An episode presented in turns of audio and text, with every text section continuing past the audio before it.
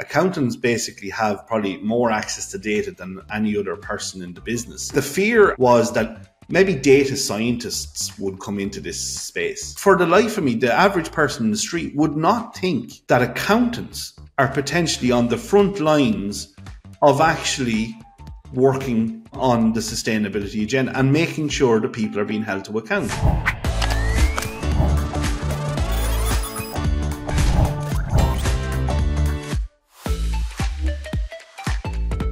Hello and welcome to the Gross Profit Podcast. My name is James Kennedy. I'm the CEO and co founder at procurementexpress.com.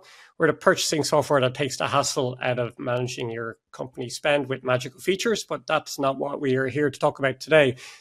Today, you should listen to this podcast if you have graduated with an accountancy qualification more than five years ago because since that in the last five years, things have changed dramatically and they're going to change even more. To talk about that, I've invited along Ian Browne from Chartered Accountants Ireland to chat about this. So, Ian, I really appreciate you coming along to talk to us today. Maybe you could just introduce yourselves to the listeners and tell us a bit about your background.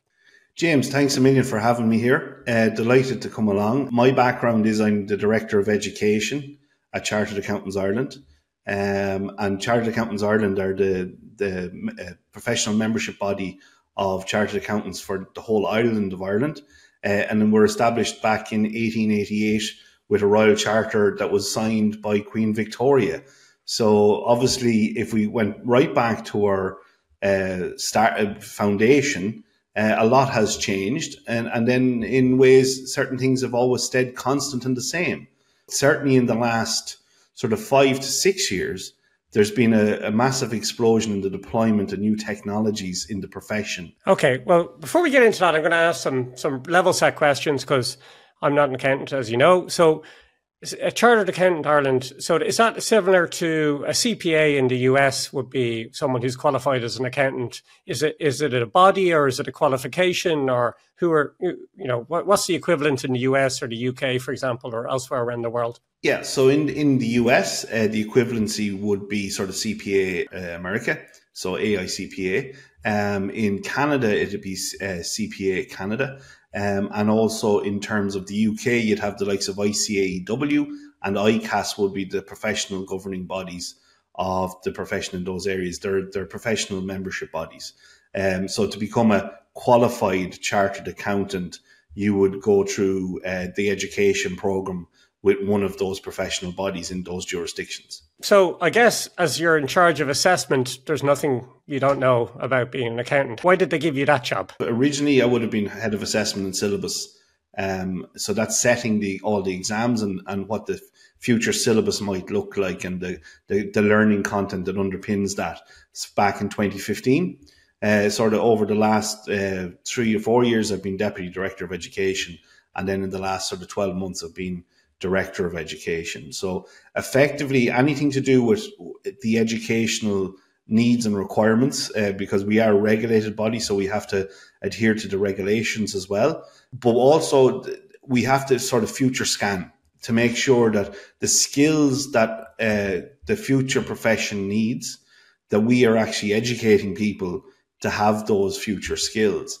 And like certainly in the last number of years, there's been quite a change in that. And you can see certainly see COVID accelerated a lot of technology deployment in all manner of fields, but in particular too in the accountancy profession. And that that has had an impact. So like certainly we've had to look at our syllabus back in 2018 and we we implemented new uh, teaching material in, in certain areas that we had identified as being blind spots at that time in our qualification for making sure that people had the requisite skills that were required to unlock the full benefits of their knowledge or, or create synergies in their business with the deployment of, of the technology tools that would be relevant to to the profession. So we started to look at areas like data analytics, specifically through the lens of the accounting profession. So we were providing training that would be data analytics through the use of certain platforms that would allow people to be able to deploy tasks or, or, or do functions in their roles that could add value on day one in the job. If I get this right, in 2017 or before, give me three or four of the things that I would not have been taught at all that really actually to be a modern accountant you need to have. We did an industry scan and we looked at where the profession itself in the marketplace was evolving and where our syllabus was, which is the academic teaching that underpins that profession. And there was a, mis- a slight mismatch. And that's normal in, in the profession to trail a couple of years behind where the market has gotten to because the market will move and react much quicker. But we identified key areas in the areas of um, in the profession, uh, RPA was starting starting in 2017 18 to be deployed at some of the larger firms. I better stop you here. Every time there's a bit of jargon that I don't know, I'm just going to ask. So RPA, what what's RPA? So RPA is robot process automation. So it's it's a software tool to basically um, automate repetitive functions that you might do on a day to day basis in your role. At that time in 2017 18, no other professional body in accounting anywhere in the world actually taught the skills of RPA, so robot process automation. And it, first of all, we had to start with the basics in terms of, well, what is RPA and why is it important to the accountancy profession? So we, we explained that in terms of like having your own personalized bot that can do a lot of the repetitive parts of your job. So to allow you freed up in time to be able to add more higher value add to your work. So to focus more on strategic uh, decision making or, you know, getting, garnering much better insights into the particular data you may have been processing.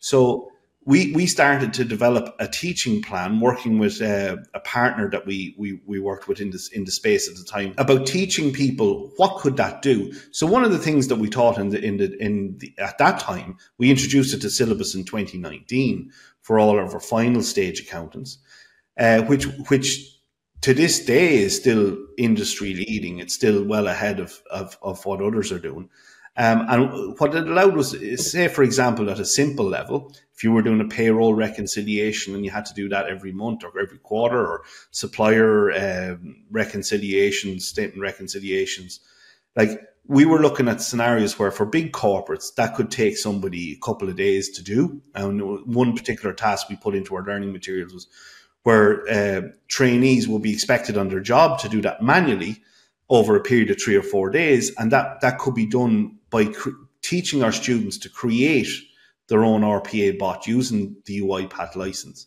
So it's very practical of how they could automate a part of their day job in their organization that could basically automate something that took days into minutes. That's a great coup for UiPath, a commercial entity, I guess, to get it built into the training. How is that deal done, or how do you make sure that you maintain your independence, or is that important? Is it just about getting the job done? So we didn't just happen upon, say, UiPath in the area of RPA. And um, what we found was when we went out to the industry uh, and, and in the marketplace commercially, all the majors were starting, either starting or had just finalized back in 2017 18 a personalized RPA license with UiPath for their, their staff globally. So if that's what like most of the major multiples were going to be using, they were actually having access to these tools in their day job. However, they weren't receiving training in our program to be able to deploy them. They were receiving, going to receive in-house training and working uh, with our, our, our major uh, firms, our major customers. Um, what we were able to do was augment the in-house training. So it meant that somebody could be much more effective and almost rather than having trainees on the job sort of crawl, creeping and crawling before they walk, we were able to at least get them to the walk or, or starting the, the light jog um, and add value quicker in the organization. We work hand in glove with our training firms and partners. Uh, and it's, it's key uh, for us that like people are getting the skills that are actually relevant to the roles. So like to give you an example as well of how we turned that RPA in our own systems. So just uh, last year, 2023, we have our kind of admissions process, which basically, if we're taking in a new trainee, we might offer exemptions. And that process was a manual process that had five or six staff. And um, effectively, they would take all the applications, about 2,000 a year coming in. And when we were a busy period, we had sometimes backlogs of six, eight, seven weeks, uh, upwards of a really bad peak times, 12 weeks. Uh, to respond to say we've assessed your application and we on the basis of our assessment we're we're going to potentially grant you some exemptions or not now the response time for that then was slow enough and it had been thus forevermore. So we decided, well, let's look at can we take this RPA learning and turn it on ourselves?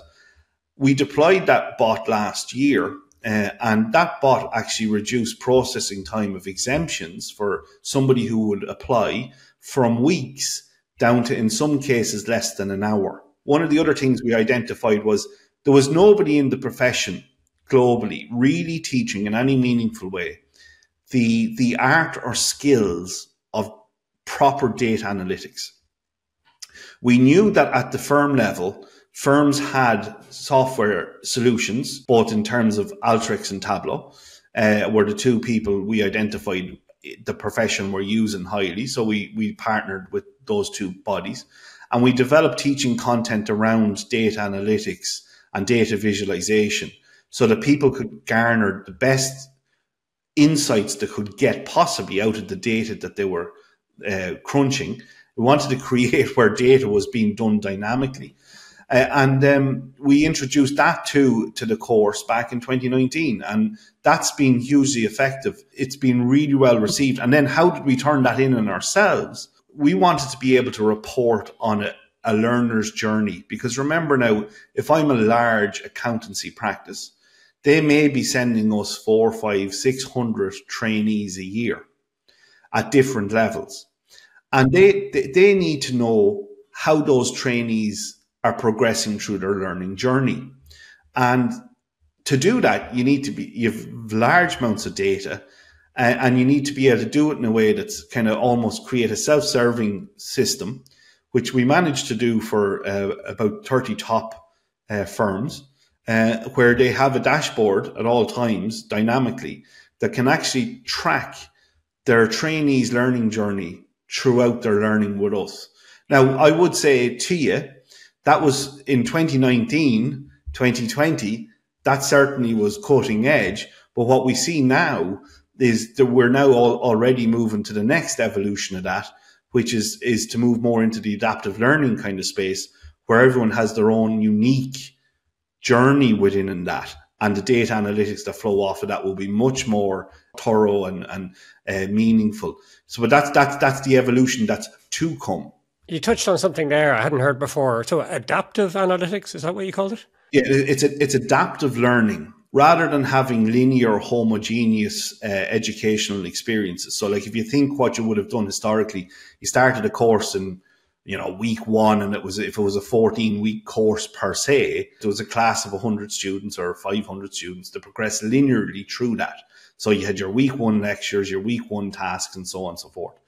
Well, what adaptive learning is, it actually adapts to everyone's individual learning needs and styles and what works best for everyone. So, for example, James is a smart cookie. James has covered some of the content before. James doesn't need to sit through a particular course in adaptive learning, parts of the course that it already assesses through analytics that you already had some basis of knowledge. So you can effectively get through your learning faster. But what it also does is, is it creates individual learning journey maps for each learner. So if we currently have in the region of five to 6,000 active students, rather than looking at a student uh, cohort as a, a macro body, we can yes absolutely we can see at the macro level what how students are engaging and learning but now uh, going forward we're going to be able to take that down to the micro level too not alone can i see how well james is doing overall at his macro level i can actually see that james is struggling on items 1.1.1 and 3.6.4 and we can actually take a scalpel to the learning and say look James, you really need to focus on these pieces. Now, that's all technology enabled. You can't do that with humans in the system. So it's kind of counterintuitive to think that the deployment of more technology actually makes a more unique human journey and a better experience at a human level. it's it's counterintuitive. So this is getting way outside of traditional accounting and into operations and adding value to the business. Even your IT folks mightn't have the analytical skills for, or you know, the salespeople, by the sense of it, wouldn't have the skills for. So who's left, right? And those people with a financial understanding and a systems I guess a systems understanding. We looked at it in the philosophical sense, in the conceptual sense, which is like, you know, how can this be used and, and why, why should accountants uh, be looking in this space? Well, first of all, accountants basically have probably more access to data than any other person in the business in terms of being able to take that data and put it into meaningful kind of information for, for, for decision making. So the, the fear at the time was that maybe data scientists would come into this space. In the future, in the finance department, you have more data scientists than you have accountants. We took a view that that's probably the wrong way to look at it because again, data scientists will come in and they don't understand the rules of double entry bookkeeping or how sets of accounts are uh, constructed and, and utilized, and they don't know um, the particular financial reporting standards or the auditing standards that go with said same. So it was always going to be easier to create a, an environment where accountants through the right training, which is you don't need to know everything that you need to know to be a data scientist, but you need to be able to know enough that you can extract the value out of what you're doing. Um, and what we found was what we tried to create in our learning uh, journey was to create a Rosetta Stone.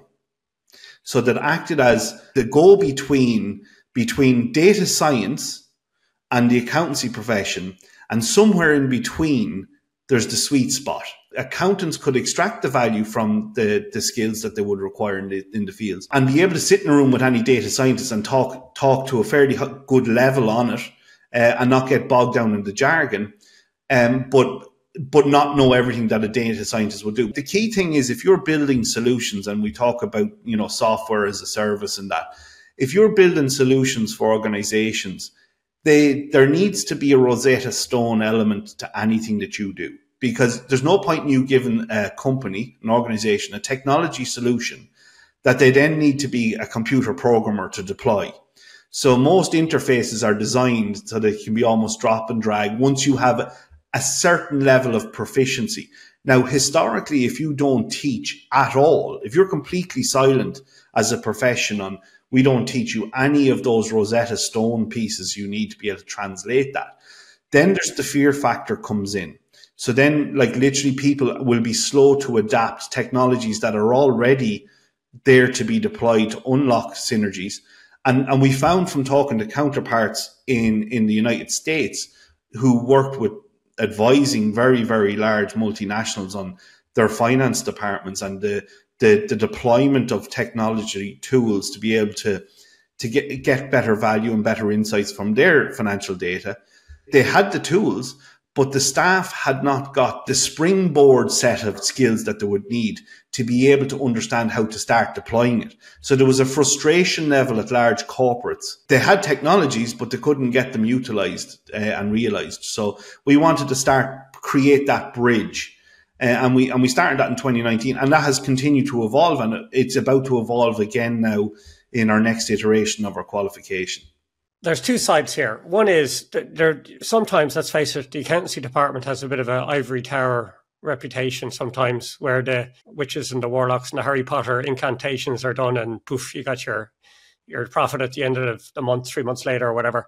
And it's worse the incantation, and I've seen it, not two million miles away, where the accounts, you know, is a totally different. Like basically, there's in my mind, there's getting your tax paid, and then there's operating a business, and those same things actually do not have as much in common. And a lot of traditionally, let's say, I would have said there would have been a bent towards paying the tax and staying out of jail. That was the accountancy job. Uh, job, and what you're talking about sounds a lot more exciting to work with because there's a growing here on the other side of it. If you were used to sitting behind your spreadsheet, guess what?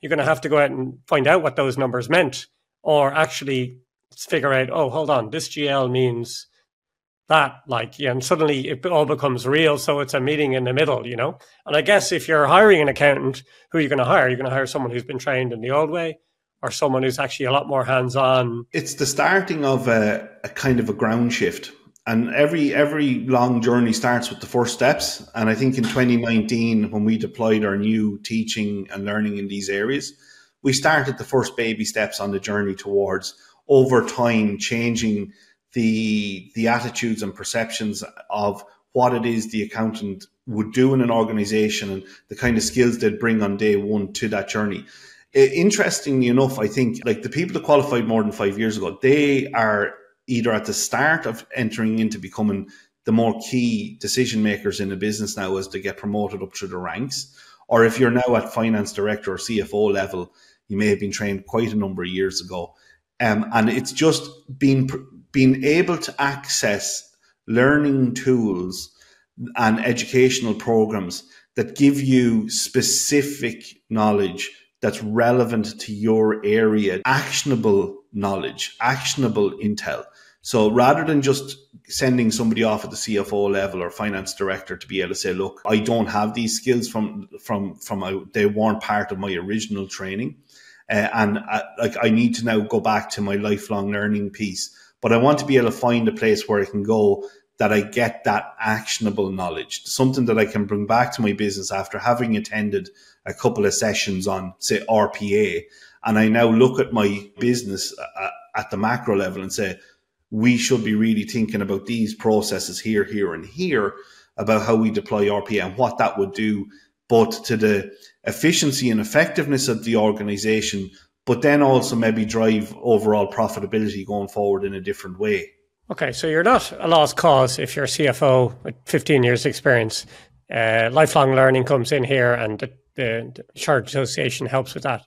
Yes, we also have that element t- string to our bow, uh, and uh, like I would encourage anyone that if they have a fear factor, or like people would say, well, generative AI, and you know what's that doing to the area of analytics now, and the role of the accountant, and like a lot of people, there's this misconception that generative AI is purely Chat GPT, and it's not. But for somebody who's like, and I'm I'm a qualified accountant, so like for me, these were all I didn't have that in my training when I was.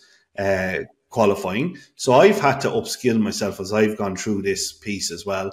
Um, and what you will see is that it doesn't need to have that level of fear if it's explained to you in a really meaningful way that's relevant to you, to you that you can see almost immediately the benefit and and the power that that brings to somebody to be able to go back and say like particularly in in in our organization as well at the moment we're looking at deploying RPA now to our finance function and our members function um, to actually speed up processes there. We're a membership body so it'll add to the membership experience but also in terms of be able to for us to be able to more agile and identify key areas of need going forward um, and be able to apply our resources, which are scarce, scarce resources, in a more meaningful way to actually make a bigger impact or difference. So, but they, they are all achieved through automation,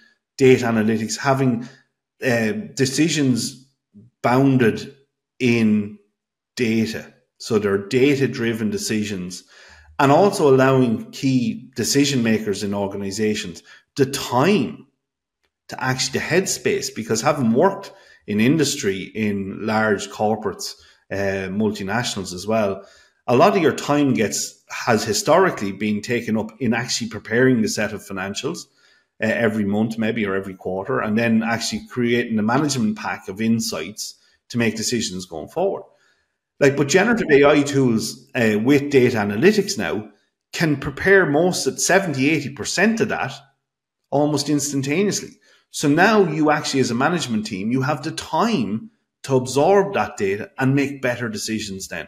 And ultimately, if that's done on a macro scale globally, that will turn the dial on global GDP levels in every major jurisdiction. It has to, because GDP is dictated by the aggregation of individual corporates' outcomes. And if they have slight a 1% increase in outcomes for every organization in a jurisdiction impacts GDP, which is good for society as a whole. And we mustn't lose sight of that, that the profession here has the ability to actually act in a really meaningful way to drive prosperity forward for society as a whole. Um, it, it's not just, oh, the boring accountants and there's the lad at the end of the bar that nobody wants to sit with. You, you do meaningful work. And that probably gets us to where the future is evolving, which is sustainability. When I would have come to the Institute back in 2015, sustainability and how it was being discussed or the ESG journey was at a different stage to where it is now with the CRSD directive in the EU. So, and it's the in the Irish um, piece and in most of Europe, it is the accountancy profession, and in particular the auditing profession, that is tasked with attesting and assuring sets of accounts and uh, annual reports for uh, for large corporates. Uh, to say that they are being held held accountable to their claims that they're making. Now that's good for society. So that's a huge move forward. We're looking at that now. So we brought in in 2019 as well. We started to bring evolve a very comprehensive ESG set of le- uh, learning for our trainees and also having uh, some form of that deployed too for our CPD lifelong learners. But that that particular agenda to do that properly, because now you're assessing basically the value chain of of an organization, right? If you went into any accountancy department now, and we leave the assurance and the auditing side out, but if you were working in a large corporate, it's hard enough I've been that soldier. I've been in the trenches. It's hard enough to turn out your monthly set of accounts or your quarterly or your half yearly or year end just for your own organization. So you're telling me now I've got to now look and make sure that everything that's happening down my value chain all adds up. And like, so if we're making statements at our level, so you need to be able to be proficient. Either you're going to add a, a lot more people into the mix to be able to get that information, or you're going to do it in a much smarter way. And RPA and data analytics act as a complementary tool set and skill set to be able to really meaningfully um, bring to life uh, the ESG agenda. Like this is why if people say to me, you know, I never really imagined that like when I, I hear the, the whole sustainability uh, conversation, for the life of me, the average person in the street would not think that accountants are potentially on the front lines of actually working on the sustainability agenda and making sure that people are being held to account.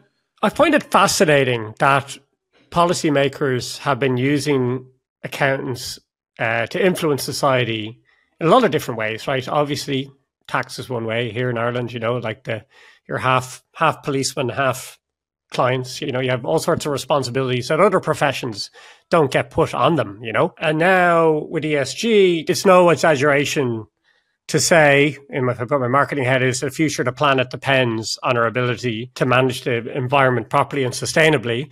And the accountants are at the very front line of this, you know? Do you think that's overreach by the policymakers? Why make it the accountancy the professions problem? I think there's a very good reason why you would have the accountants more holistically involved in this in this uh, piece, right, at a policy level. The people who actually drive profitability uh, and actually provide information to senior managers, and a lot of accountants actually don't end up uh, working in the finance function in businesses. A lot of very senior accountants end up being either COOs, CIOs, um, and CEOs. So this is why it's critically important, right? So going forward, we have to make sure we are going to be as a profession central in this agenda. We need to make sure that the future profession has the skills, number one, to understand their place and what, what their role is in making sure that that agenda runs smoothly.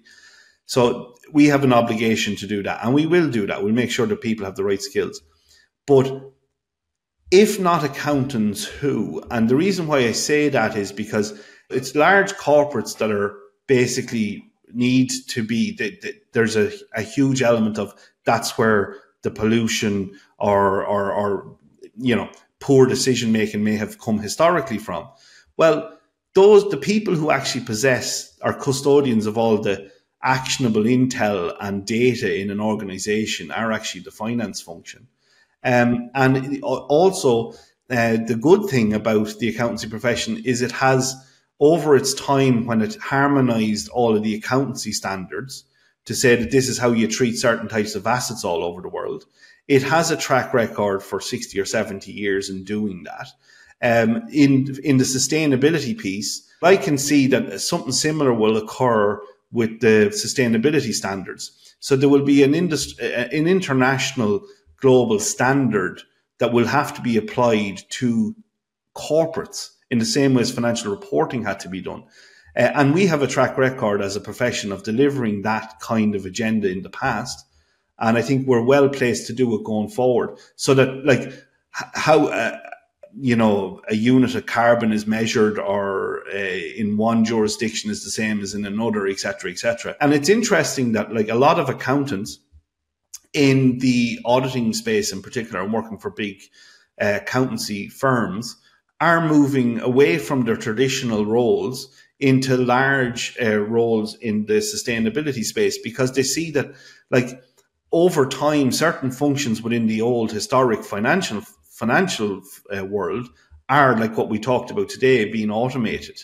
So you know generative ai uh, data analytics doing a big chunk of what used to be done before. Now the regulation like we can get into more detail on that regulation needs to catch up slightly on that but that will come at some other stage. Um, they they see that like by being involved in a meaningful way in the sustainability journey that we're about to embark on as a global society, there's relevance for another 30, 40 years. Because remember, the international uh, counting standards and auditing standards took decades to harmonize. And it'll be no different for sustainability standards, but never has there been more importance on on something to be done than this job of work. And I suppose um, I believe anyway that the accountancy profession is not it's not the only one, uh, but it's certainly a very very key player in policy and monitoring going forward in this in this space. Measuring you know, measuring that is tricky. A pound's a pound, a euro's a euro. We can all agree on that. Suddenly, when it comes into a kilogram of carbon and how that is measured, it's suddenly, you know, it's not comparable. I mean, I do see that at least if you track it, if even if your internal measure is inaccurate, if it's consistently inaccurate across across time, then you can manage that at least lower. At least we can all agree that if you're measuring it wrong, you're measuring it wrong, and it's going down. That's better than not measuring it at all. At all. But I, I believe that's a very powerful force. I mean, I've seen that. I mean, we you touched on analytics there it's a very like a dashboards for example it's an extremely powerful tool for influencing actual behavior in the organization i've seen it many years ago i used to run a voiceover agency believe it or not and uh, we used to have about hundreds of hundreds of voiceovers on our website and inevitably we would charge them every year to be on our website and inevitably we would get lots of complaints people saying you know i'm not getting enough work which is uh, sort of inherent in a marketplace. So what we did is we made them a dashboard. We said, hey, this is how many times your page has been viewed. This is how many, how long your demos have been listened to. This is which de- demos have been listened to most. And we never got hardly any complaints ever again after that because it changed the conversation from what are you doing for me to get me work to, oh, if I can just get more views on my page and make my demo better. And then, and then suddenly we were working on the same thing. And that totally changed the business, made it a lot nicer to run that business. I'll tell you that much. But those dashboards, don't underestimate the amount of influence you can exert. You know, like what gets measured gets done, etc.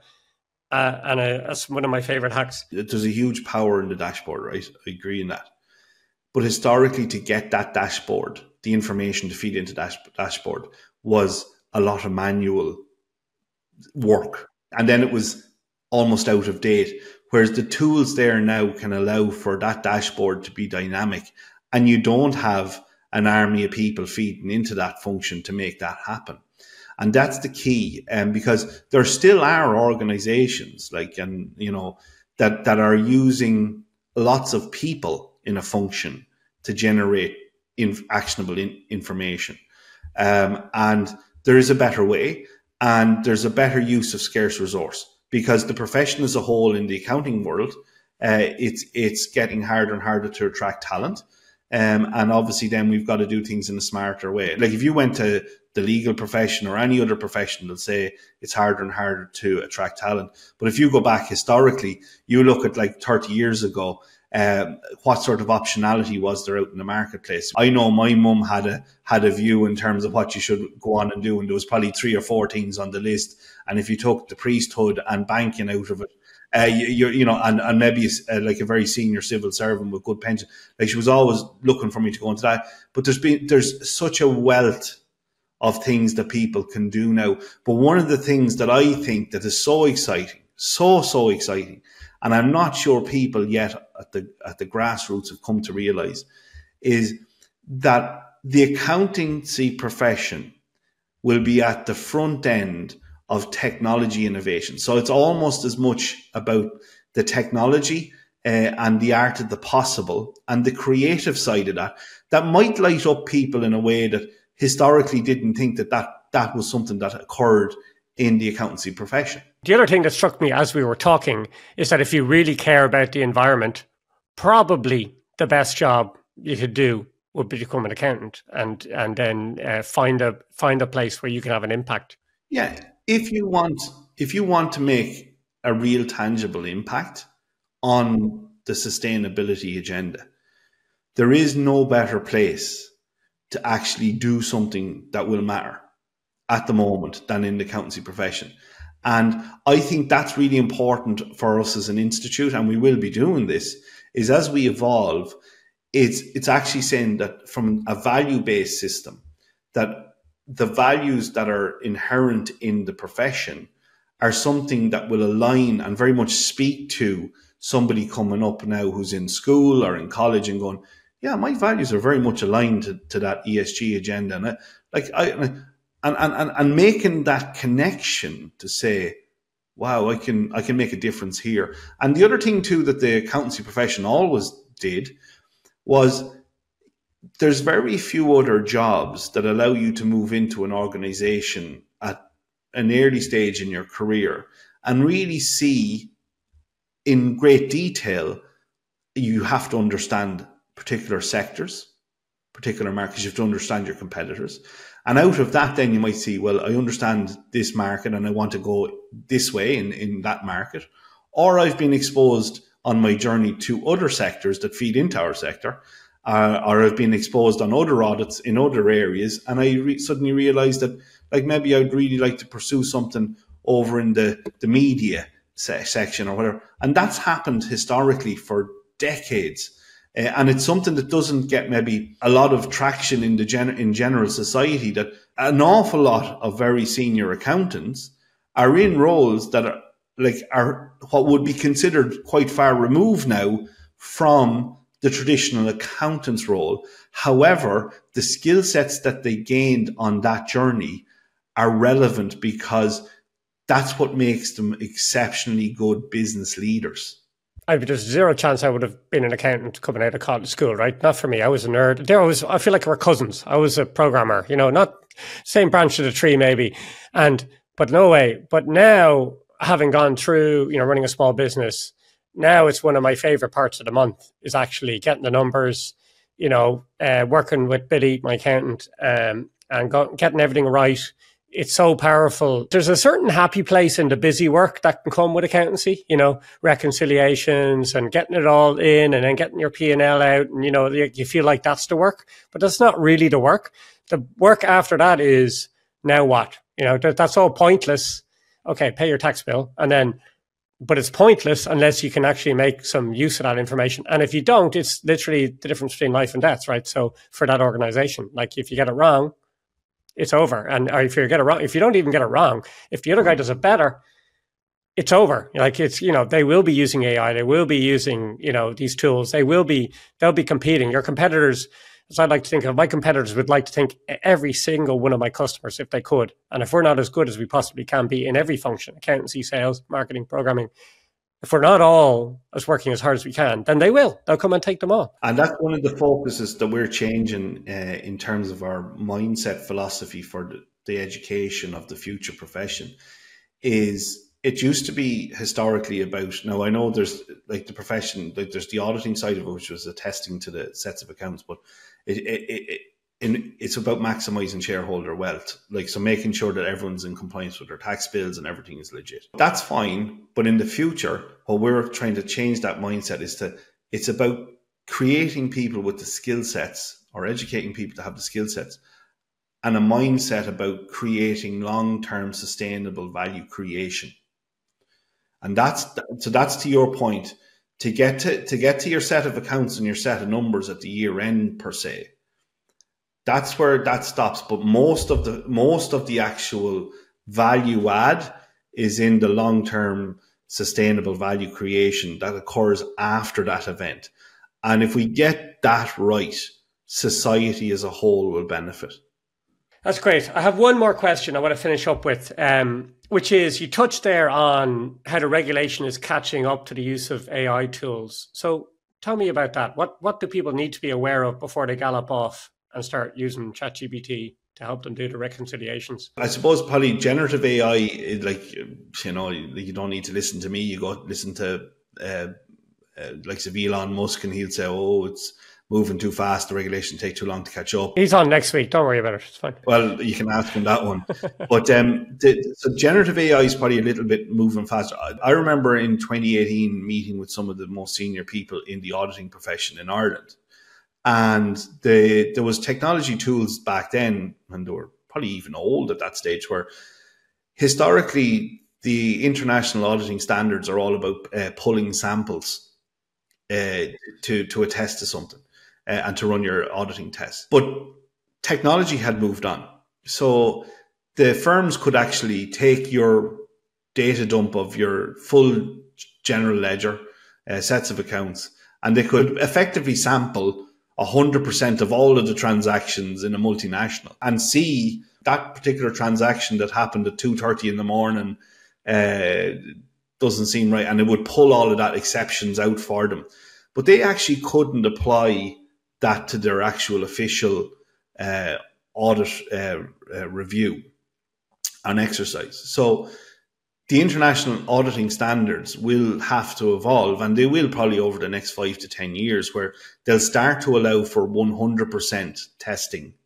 Uh, but at the moment, they're still within, they still talk to the old world order where it's you pull a sample uh, and X reasons decide what that level of sample is that's the way they're written, but they're written to an old world. Technology has surpassed that, but that that's normal. The regulation will catch up, and see when it does.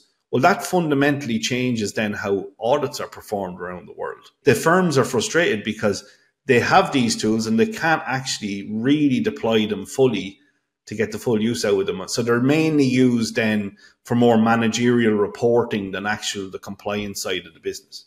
Ian, thanks very much for that. This has been really interesting. I get unreasonably interested and excited about talking these topics. I don't know what's wrong with me, but uh, where can people find out more, reach out to you, maybe brush up their existing training? Do you need to be based in Ireland? Can you be somewhere else? Tell us a bit more about that. Yeah, so like um, the key thing here is that like obviously I'm accessible in Chartered Accountants Ireland, um, and we're there in Pearse Street in Dublin and also in Belfast. But my email address is ian, I-A-N dot B-R-O-W-N-E at charteredaccountants.ie. Uh, obviously, feel free to reach out to me. Uh, very much happy to discuss where the future of the profession is moving or where people can get access to the skills. Um, one of the things that's so exciting for us internally is the huge opportunities that are out there for people that are coming into the profession and those that are already in the profession. We're doing an awful lot of research and we have done for the last seven or eight years in particular, focusing very much on where the puck is going to be in five years' time and ten years' time, and making sure that we we're as up to date on the training that's required to serve our members into the future. But also, I would like to reach out to people out there that if you haven't thought of accountancy as something that might be for you, can I just ask you to take a pause and maybe think about that for a second? Because if I was to speak to my son, who's now five and a half, I would say there's probably very, very few other professions that I think uh, could engage somebody in the way the profession will going forward than accountancy. It would act as the ultimate springboard to any other part of working in business. And if you truly want to be uh, a business leader of the future that is at the top of their game, the accountancy profession, there is no better foundation for that in my book. Now, I will be biased, but I think it can excite people in ways they never thought they could get excited about. And we are, and we look forward to the future uh, very much. Great. Ian, it's been fascinating. Thank you very much for taking a day, hour of your day to chat to us here. And that's the end of the podcast here this time around. Uh, I hope you enjoyed it. If you are also passionate about these topics, I'd love you to reach out to me, james.kennedy at procurementexpress.com. If you're a customer, procurementexpress.com, I'd also love to come have you come on the show, have a chat about that. Um, or if you know someone who really should come along and have a chat here, share some of their knowledge, um, you can reach out to me and I'd love to hear from you.